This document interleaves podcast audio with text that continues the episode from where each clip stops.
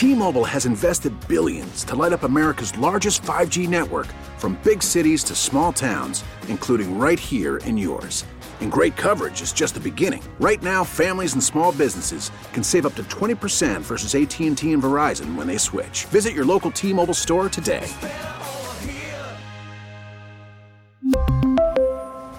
Plan savings with 3 lines of T-Mobile Essentials versus comparable available plans. Plan features and taxes and fees may vary. Hey, Rob Bradford here. I have set out on a mission with my good friends at FanDuel to prove what I have known for some time baseball isn't boring.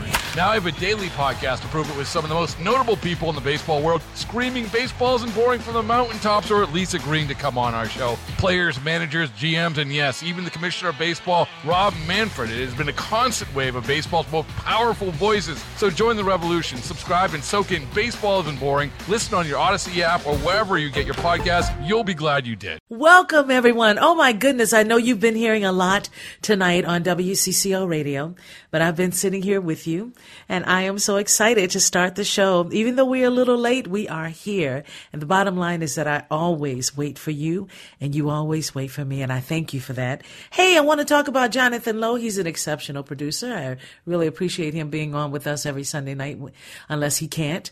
How many times have you gotten to the point where you can't, Jonathan? Honestly, it feels like you are with me almost always. Well, let's see. Mentally, uh, I, I, let's not answer that question. But uh, and, and, by the way, mentally, thank you for the for the kind words. As I'm talking, my head is now too big for my headphones. It's growing in size as we continue as I continue to talk. No, uh, I don't take many Sundays off. I uh, I, I take you know try to take a couple vacations a year, but for the most part, I've been here on Sunday nights uh, for most of the past twelve years. Twelve years, that's amazing. I dude. did take a break You've for a few years for though. Twelve years, because I think I've had three or four producers in the 23 I, years I've been here. So wow. I did take I did take a break for for a few years and didn't work on Sundays, and I've been back ever since late 2020. So about I took about four years off where I wasn't uh, here on Sunday nights most of the time. Right, right. It's amazing how we uh, get get our producers and and they come right in and get to work. And sometimes we fit with each other, and other times we don't. And you know this is how it happens in radio, but we get used to it. That's for sure. I am excited, Jonathan, because the Vikings won today. Um, I remember uh, when I left the studio earlier today, there were people walking towards me with this really sad look on their faces, right? And, and they had the, the jerseys on. And I said to them, So did we win or lose? And they said, Well, we just had to leave. We couldn't watch it anymore. It was so terrible. So they left too early, didn't they? They did. Uh, the Vikings were down most of the game to Detroit. Detroit came in and got a big lead early. They were up 14 to nothing. Then mm-hmm. Minnesota came back and tied it going to the half.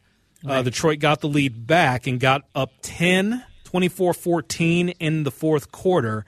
And the Vikings came down, scored once. Then they got the ball back late and scored with 45, about 45 seconds to go in the game.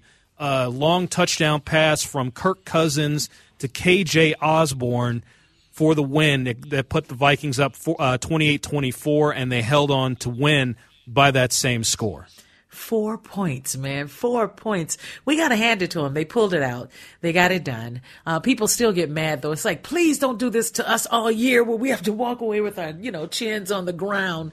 Um, people get really frustrated when we don't win more. I'm hoping I, this will be a year of winning more. I'll say this uh, the first game that they had, uh, the, that the Vikings had against the Packers, everybody was over the moon because they beat the Packers. They beat them soundly, and this was the first game of a new era. So they were thinking, oh, this is going to be great, and all the optimism is high, and the hype is really building. And then they went to Philadelphia. And Philadelphia has not been kind to the Vikings for many I believe the year. word stomp comes up. Many yeah, a yeah. year, yes. Yeah. They got stomped in the NFC Championship game a few years ago, and then they got pretty much worn down Monday night when they were in Philadelphia. So you didn't really know what to expect with Detroit coming in because Detroit had won a game and lost a game, but they had been scoring at a at a, a uh, phenomenal clip, over 30 points a game, which is something you haven't seen out of Detroit in years. And so the fact that they were coming in so so hot on offense, you wondered what would happen with the Vikings. The defense held them down just a little bit, and again, they held them enough so that the the offense could start clicking in the fourth quarter and get them to come back. So right now it's a mixed bag. There's there's optimism because they won two games out of three, but you're still kind of wondering how the offense is going to build, how the defense will play. It's still a work in progress. Yeah, but what I want to know is how are the season tickets going? Because this is how we Don't can ask really me that. gauge if people are awake and saying, you know, it's going to be a better year. We're optimistic. You start looking at those season tickets and how they're selling, and so you, t- don't know how you talk, selling. You talk about above my pay grade. Viking season tickets is above my pay grade. and I'm not talking about oh that's management. No, no, no, no, no. I'm talking about too much money. Too much that oh, that is Oh, too Lord. that's you, you you have no idea how expensive those tickets are. Sometimes you complain like a girl. I tell you. I'm just I'm just keeping facts. If anybody wants You're to call keeping and corro- someone's Okay. going to call and corroborate this story. If With you're you. if you're talking about tickets to a Vikings game, period, those are going to be pretty pricey. Right. Viking season tickets, because remember, you also have to get what's called a PSL, a personal seat license, to get those season tickets. Hey, I, I'm I'm, talking- not even over them telling us that the women had to to bring into uh, the U.S. Bank Stadium clear purses. I mean, crystal clear. Yeah. You could see everything Yeah. in their purses, but the men didn't have to do that. They'd have to just open up their wallet, put it down. They look at it a little bit, and then let them in. Do you know how frustrating that is? And many women decided not to go back to U.S. Bank Stadium when that started happening. They were like, "I'm done. I'm so done." I hope that's changed. I will. I, I don't know if it's changed. I won, when you were saying that, I wonder if it has changed. But I will say this: there was no shortage of women coming out of the stadium today that I saw. Um, it was males, it was females, it was uh, a whole bunch of people that were walking up and down uh, Seventh Avenue or Seventh Street, and I'm sorry, Seventh Avenue, and uh, no Seventh Street. I get I get those confused here in downtown. I've I've worked down here for 12 years. You think I I know, know. better? Because we se- have First Avenue, First Street, you know, Yes. Second Avenue. That's right. So it's weird like that. Seventh Street, Sixth Street, down to Hennepin, down to Nicollet. Right. A whole bunch of people wearing purple jerseys, some wearing I blue saw jerseys. that. It's I loved it's a mix. It. Yeah, it is a mix, but I loved I love seeing that. And so men, don't get mad at me for talking about you opening up your wallets and everything. My whole thing is either open the all wallet, take it all out, or put on some plastic pants, see through. That's what I'm looking for. Okay. We got to take a break. We'll be back. Stay tuned. T-Mobile has invested billions to light up America's largest 5G network from big cities to small towns, including right here in yours. And great coverage is just the beginning. Right now, families and small businesses can save up to 20% versus AT&T and Verizon when they switch. Visit your local T-Mobile store today.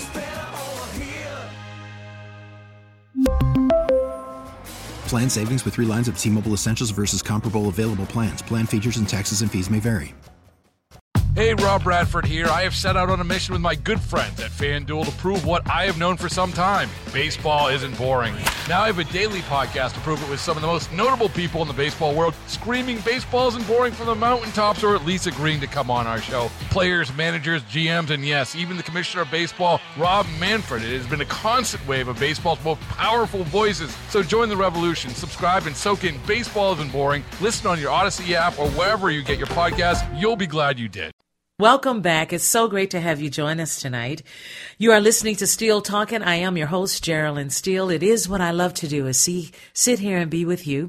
I am at home doing the show. Earlier, I actually went into the studio and it was a pleasure.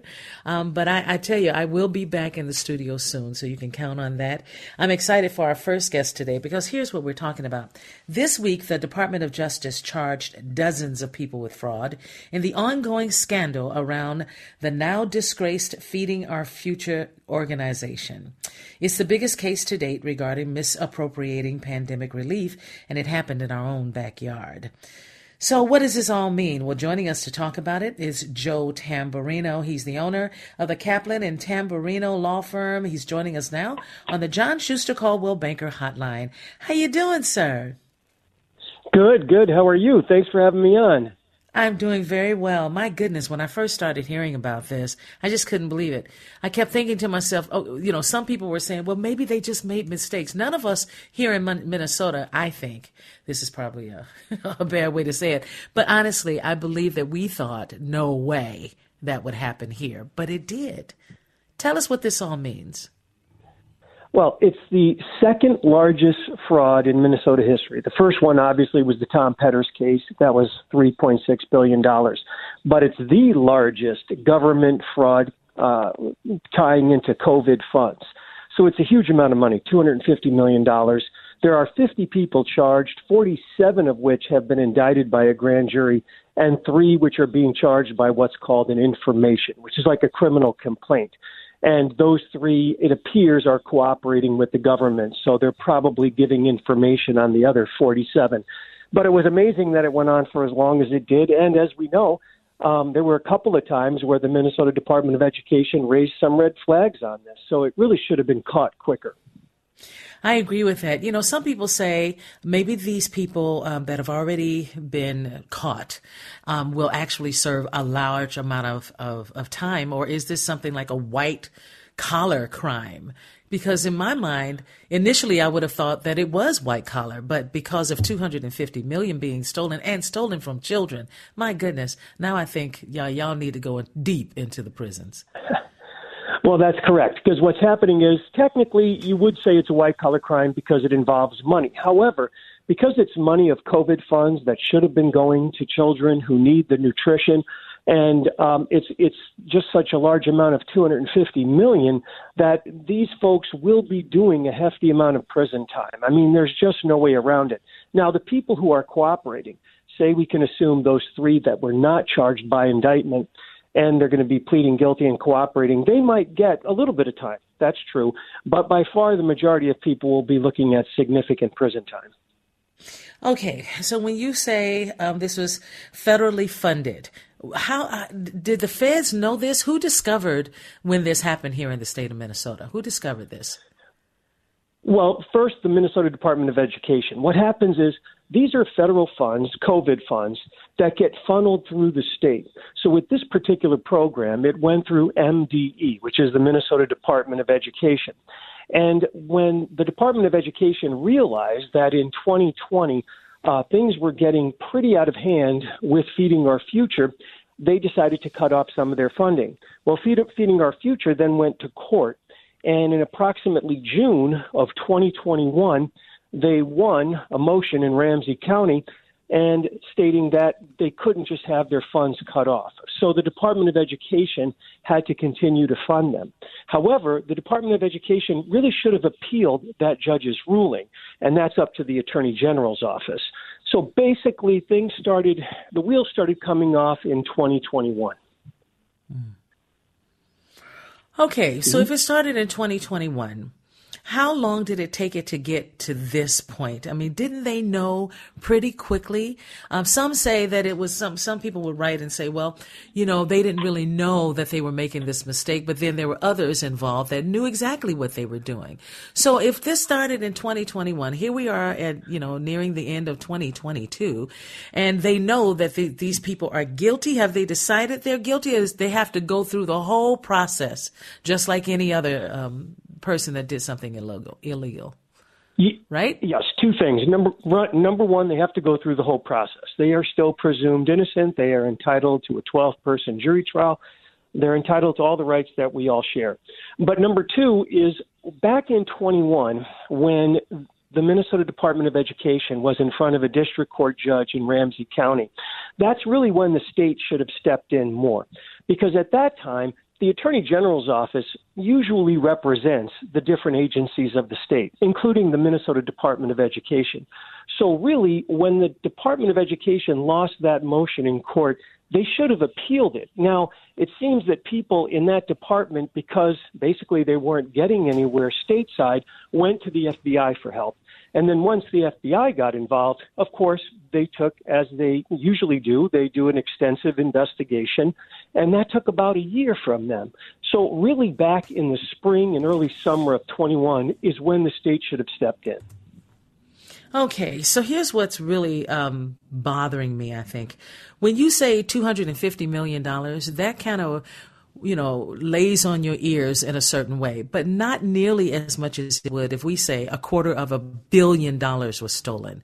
A quarter of a billion dollars, I think, will attack our hearts. You know, will come and get us and say, if you don't understand how bad this was, it was a quarter of a billion dollars. To me, that statement makes a lot of sense. And the words that are always used around these type of white collar schemes and, and, and worse, it really matters how it is, um, um, put in the, the Star Tribune or any of the newspapers, magazines, television, you know, whatever it goes, uh, how they word it really matters. Do you agree with that? I do agree with that because a quarter of a billion dollars is true. That's how much money appears to have been stolen. And it was taken from a fund that truly was made to help children get lunches, meals, nutrition. And that's very important. And it was so brazen that one of the examples that the federal authorities use is the city of Willmar, which is a small town, you know, due west of here. They have about mm-hmm. 21,000 people, and they only have 4,500 students. Well, according to the federal authorities, they have evidence that as many as two or two and uh, 2,500 students were getting funding for this type of nutrition program. Well, that's impossible. That would basically mean that half the students in Willmar were supposedly getting fed through this program. So that's how thick um, and how extensive this whole uh, fraud was going on, pursuant to the federal government. And what did these idiots um, do with the money that they stole? Well, according to what the U.S. Attorney's Office has issued in their press release and information, is uh, they did a bunch of things with the money. They bought property. They went on trips. Uh, they sent some money over abroad to different uh, people in different countries. They basically enriched themselves. And all of that money was just being done, you know, basically within a matter of two to three years. I mean, think about it $250 million was squandered in as little as three years. That's a lot of money to go out in such a short period of time. And of course, they also spent money on luxury cars, houses, jewelry, the typical yes. stuff, you know, coastal resort property abroad. It's really quite ridiculous. So, what then is going to happen, uh, in, in your humble opinion? Well, the first thing is they're going to go through the criminal process. They will have to go through arraignment, they'll go through pre-trials, they might have motion hearings, all the way up to a jury trial. And if any of them wish to have a jury trial, they can have that. Now, I'm sure some of them will be trying to work out deals early on, and we won't know that because that's going to be confidential information, and we don't know what type of plea offers will be given to them. But then at the same time, the federal government will be trying to get some of the money back. So what will they do? They'll forfeit property. They'll put holds on bank accounts. They'll try whatever they can to just recoup the loss that happened. Now, I don't think they're ever going to be able to come close to getting the whole 250 million, but who knows? Maybe they could get 10, 20, maybe even 50 million back. So that's what's going to be happening. I remember many years ago, uh, it was President Clinton who was encouraging students going to college to please, you know, um, if you, you want to be a medical doctor, that'd be great, but don't be, we don't need any more lawyers. So let's look at technology. I, I remember him saying that. Um, and of course, I, I changed the words a little bit, but seriously, and now we really need more lawyers. Are there enough lawyers in the state of Minnesota as well as in DC that may need to be a part of this, may need to deal with this? Do we have enough people that's even available considering all the other stuff that's going on? Yes, we do. I mean, there are a lot of lawyers in Minnesota. And in the federal system, they have what's called a federal defenders panel. So there's a regular public defender's office for the federal system in Minneapolis and St. Paul. But they also have quite a large list of attorneys, private attorneys, who will take on these cases. So, say out of these 47 people or 50 people, a handful are going to be part of the public defender's office. The other 40 or 45 will go to various attorneys. And we don't know. Some of these individuals might also hire their own attorneys, but there are plenty of attorneys, and I, I think they'll all be able to find representation. So what what is next? We know that the children um, um, did not get the, the funds, did not get the food. How are those children do? How were they able to eat? How was the food provided, knowing that a quarter of a billion dollars was stolen? Well, a couple of things. We do know that some of the children were fed, but the other part of it is there really weren't all those children. See, that's part of the fraud.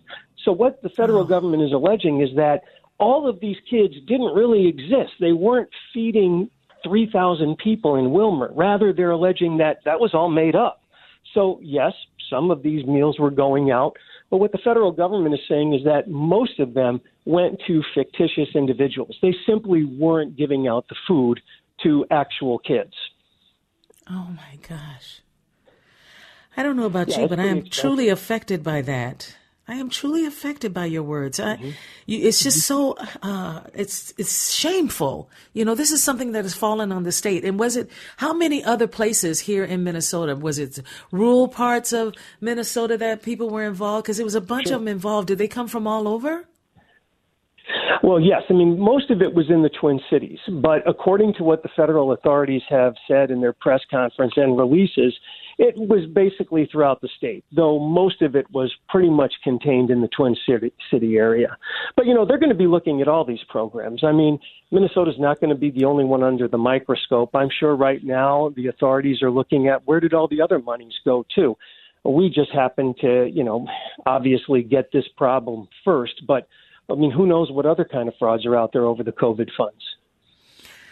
Oh my goodness. I don't know. I, I, I feel as though so many things are crumbling in our lives. Can you just tell me how do you deal with, you know, six or seven cases that are on your shoulders and something like this comes for it And if you were to get the call to be involved in handling or, or uh, handling some of these rotten people, I can imagine, mm-hmm. only imagine what you think. Have you consider, considered that at all? And if you were, would you actually um, step forward and and, and uh, do this case?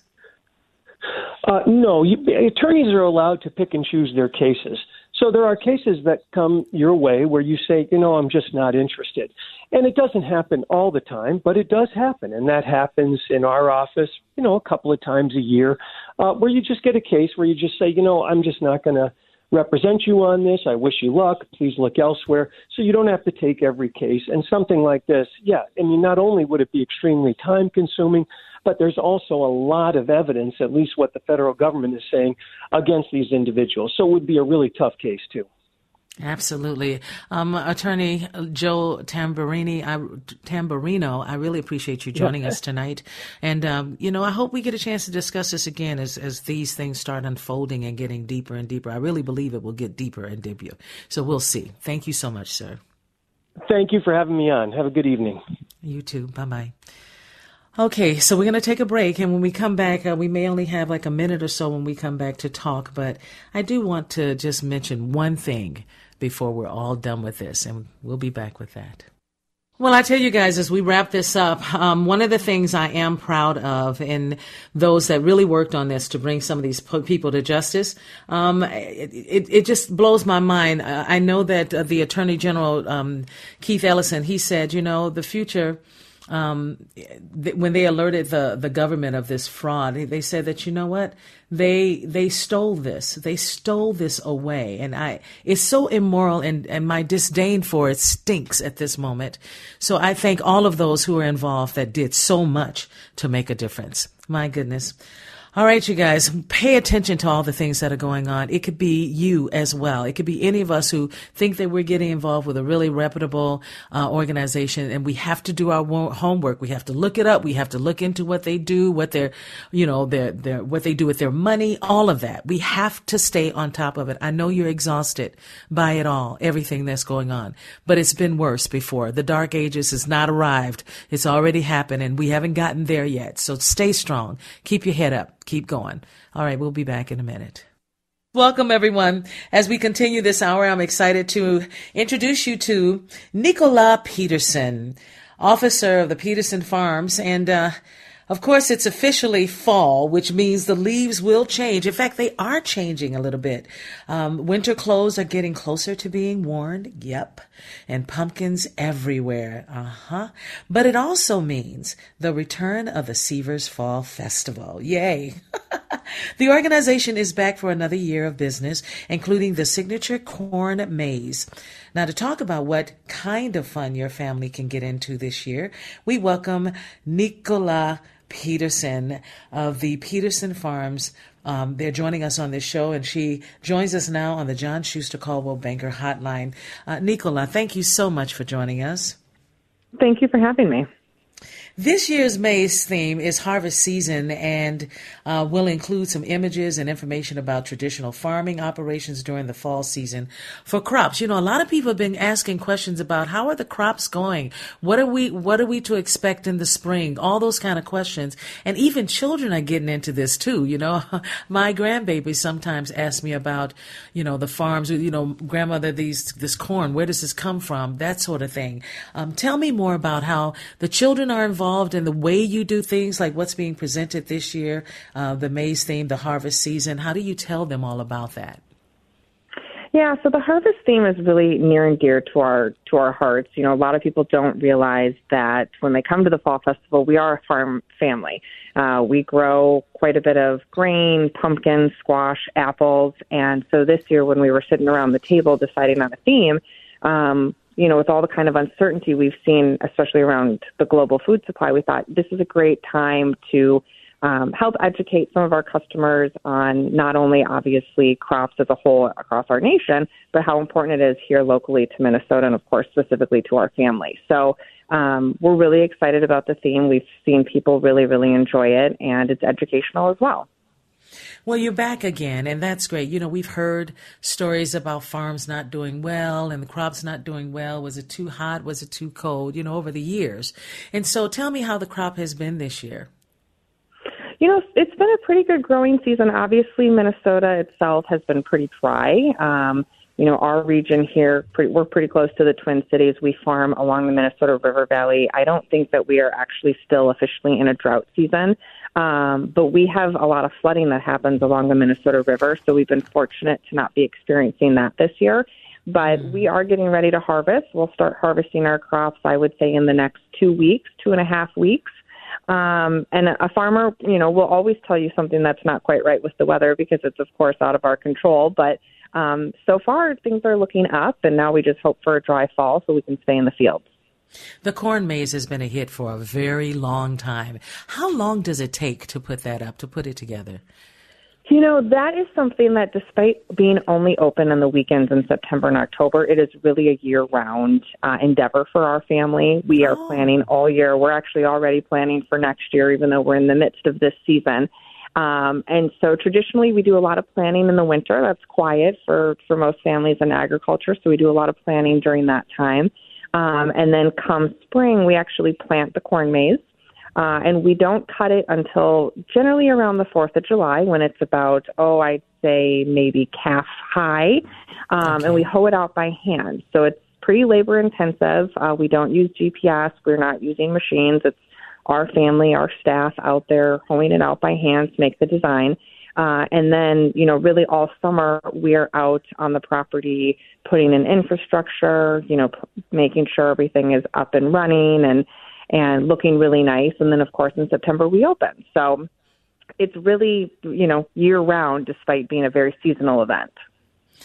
Wow, that's amazing. And how many farmers help with this? I mean, how many come? You guys, it's like a family uh, all around you. So how do how do they get involved? Yeah, so my in-laws um, started the corn. We started as a corn maze. The corn maze is still our marquee back in 1997, and we have been. Our family's been part of the University of Minnesota MAST program. It's an agricultural exchange student program that um, is international. And at that time, they had students from England, and they mentioned the labyrinth mazes that are obviously very famous in England. And my father-in-law, Sever, said, "I think we should do that out of corn." And his wife Sharon um, thought he was crazy, and they had a lot on their plate at that time, just being a farm family. And he said, "No, I think people would really like it." And of course, his friends and colleagues in the ag industry thought, no one is ever going to pay you to walk through a field of corn. Like that is just ridiculous. It's never going to work.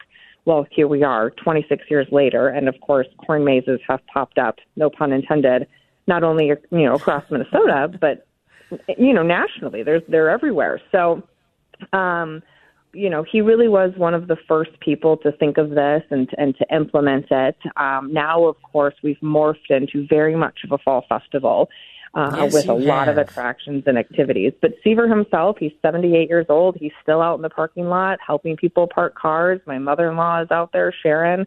So it's very much still owned and operated by our family. We're out there running it. Um, so it's it's a labor of love. I'll say that. Families really come out to this, and that's so exciting. Um, what do you hear from the youngest of the children? I mean, do you see the joy on their faces as well?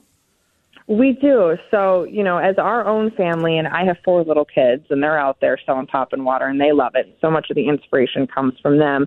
Um, so it's really heartwarming for us to see multi generational families coming out. And now we've been open long enough that we've had, you know, young adults come out with their own children saying, hey, this is what I did when I was little, and now it's so special that I'm bringing my own young children out. So it really makes everything worth it. The trials and tribulations that go along with, you know, owning and operating a small business, especially the last couple of years, to see those families coming out and being in the fresh air, getting back to their farming roots that so many of us have. Um, we really love it. What is the one thing your, you and your family really p- pray for um, when you're starting the harvest, or when you when you're starting uh, to put this whole maze together? I mean, everyone is all hands on deck, right? and I can just It is. imagine how uh, you, out of all the years, how many years has it been you've been doing this? 26, believe it or not. Twenty six years. Has there ever been a year that let you down? Yeah, you know, yes, we had one year, and I'm going to probably quote, I think it was 2011. It was an incredibly wet fall. So when you say, you know, what do you hope for? What do you pray for as you plan for this? The one thing that's out of our control, really, I mean, besides, of course, the pandemic the last couple of years, has been weather. Um, and anyone in, in, in the ag field will tell you weather, you know, it can make or break your operation. The corn maze and the fall festival is no different. We are outside, we are in the elements. And so we are really always hoping for good weather. Um, and as long as we have that, it's been okay. But we did have a rainy, rainy year, 2011, um, and that proved challenging. But you know, we're still here, so live and learn, I suppose.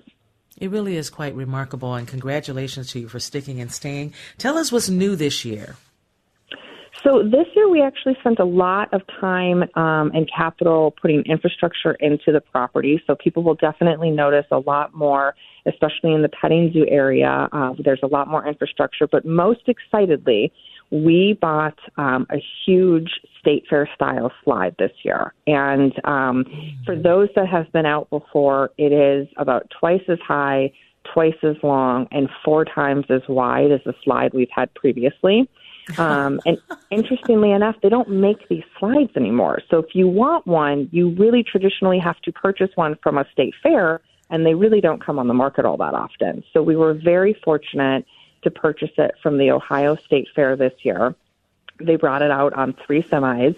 Uh, we built scaffolding, put it up, and people are absolutely loving it, whether you're 5, 25, or 55. They're just they're loving it. So we're really excited about that new edition this year.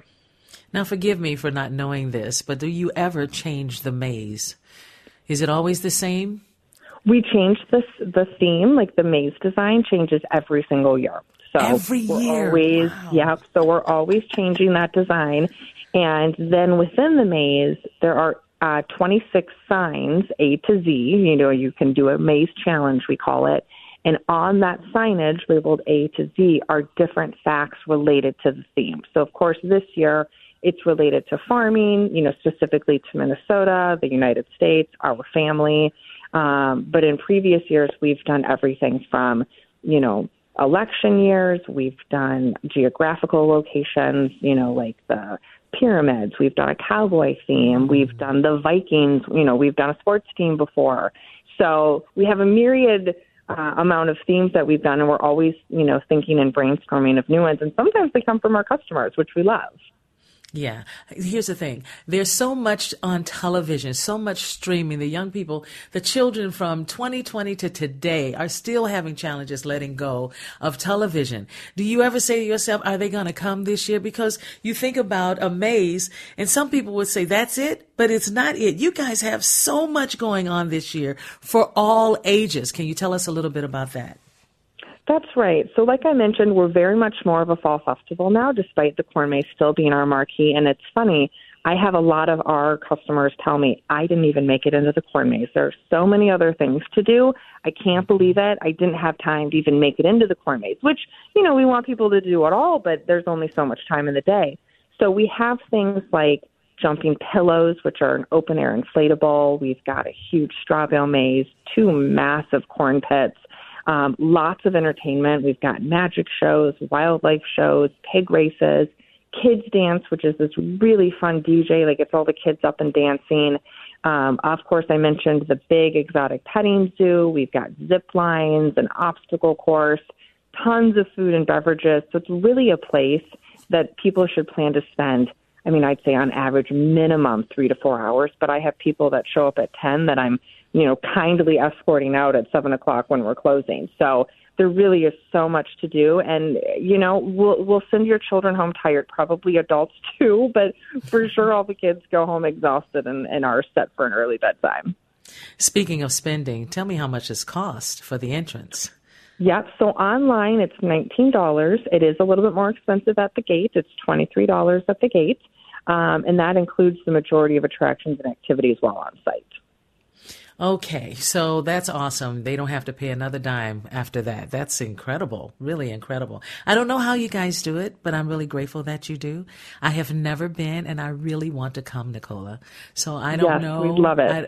I, I don't know. I have such um, allergies during this time of year. So I'm gonna have to take have to, a lot of something. A, yep, I was gonna say you have to take a, a dose up on Benadryl and come on out. We are we are open until October 30th um, Saturdays and Sundays, and then conveniently enough, we're also open during MEA, which is that long four day school break for the kids. So Thursday, right. October 20th, and Friday, October 21st will also be open. That's awesome. The last thing I would say to you, the Tire Mountain is quite interesting to me. Uh, has it been there for many years? It has. You know, so many of the attractions are really inspired by my husband. He's fourth generation farm. His family has been farming since 1890. Um, and they really came from what he did as a kid. And so Tire Mountain was one of them. He loved playing on the old tractor tires that, of course, farmers keep around in case they need something for something. Um, and we thought, you know what, let's make a mountain out of them. And kids love it. It's the same with the corn pits. That idea really came from playing in the big semi trucks with grain in them that he would play in after harvest. So so much of it is really relatable back to the farm. And in Minnesota, so many of us with our farming roots, it's it's really great to see people out and about enjoying it. Well, congratulations. I also want to mention that the groups of 25 or more and seniors ages 65, it's $16, right?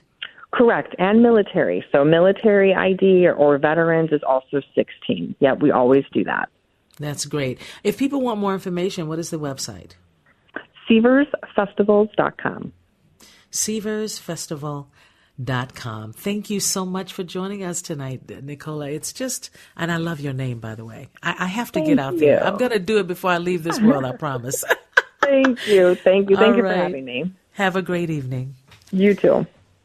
All right, everyone, get out there and check it out. Uh, many of you have gone. I haven't. We're going to take a break. We'll be back. Welcome back, everyone. You have been listening to Steele Talk, and I'm your host, Geraldine Steele. Of course, coming up uh, in the next hour is all things arts and entertainment. We call it Center Stage.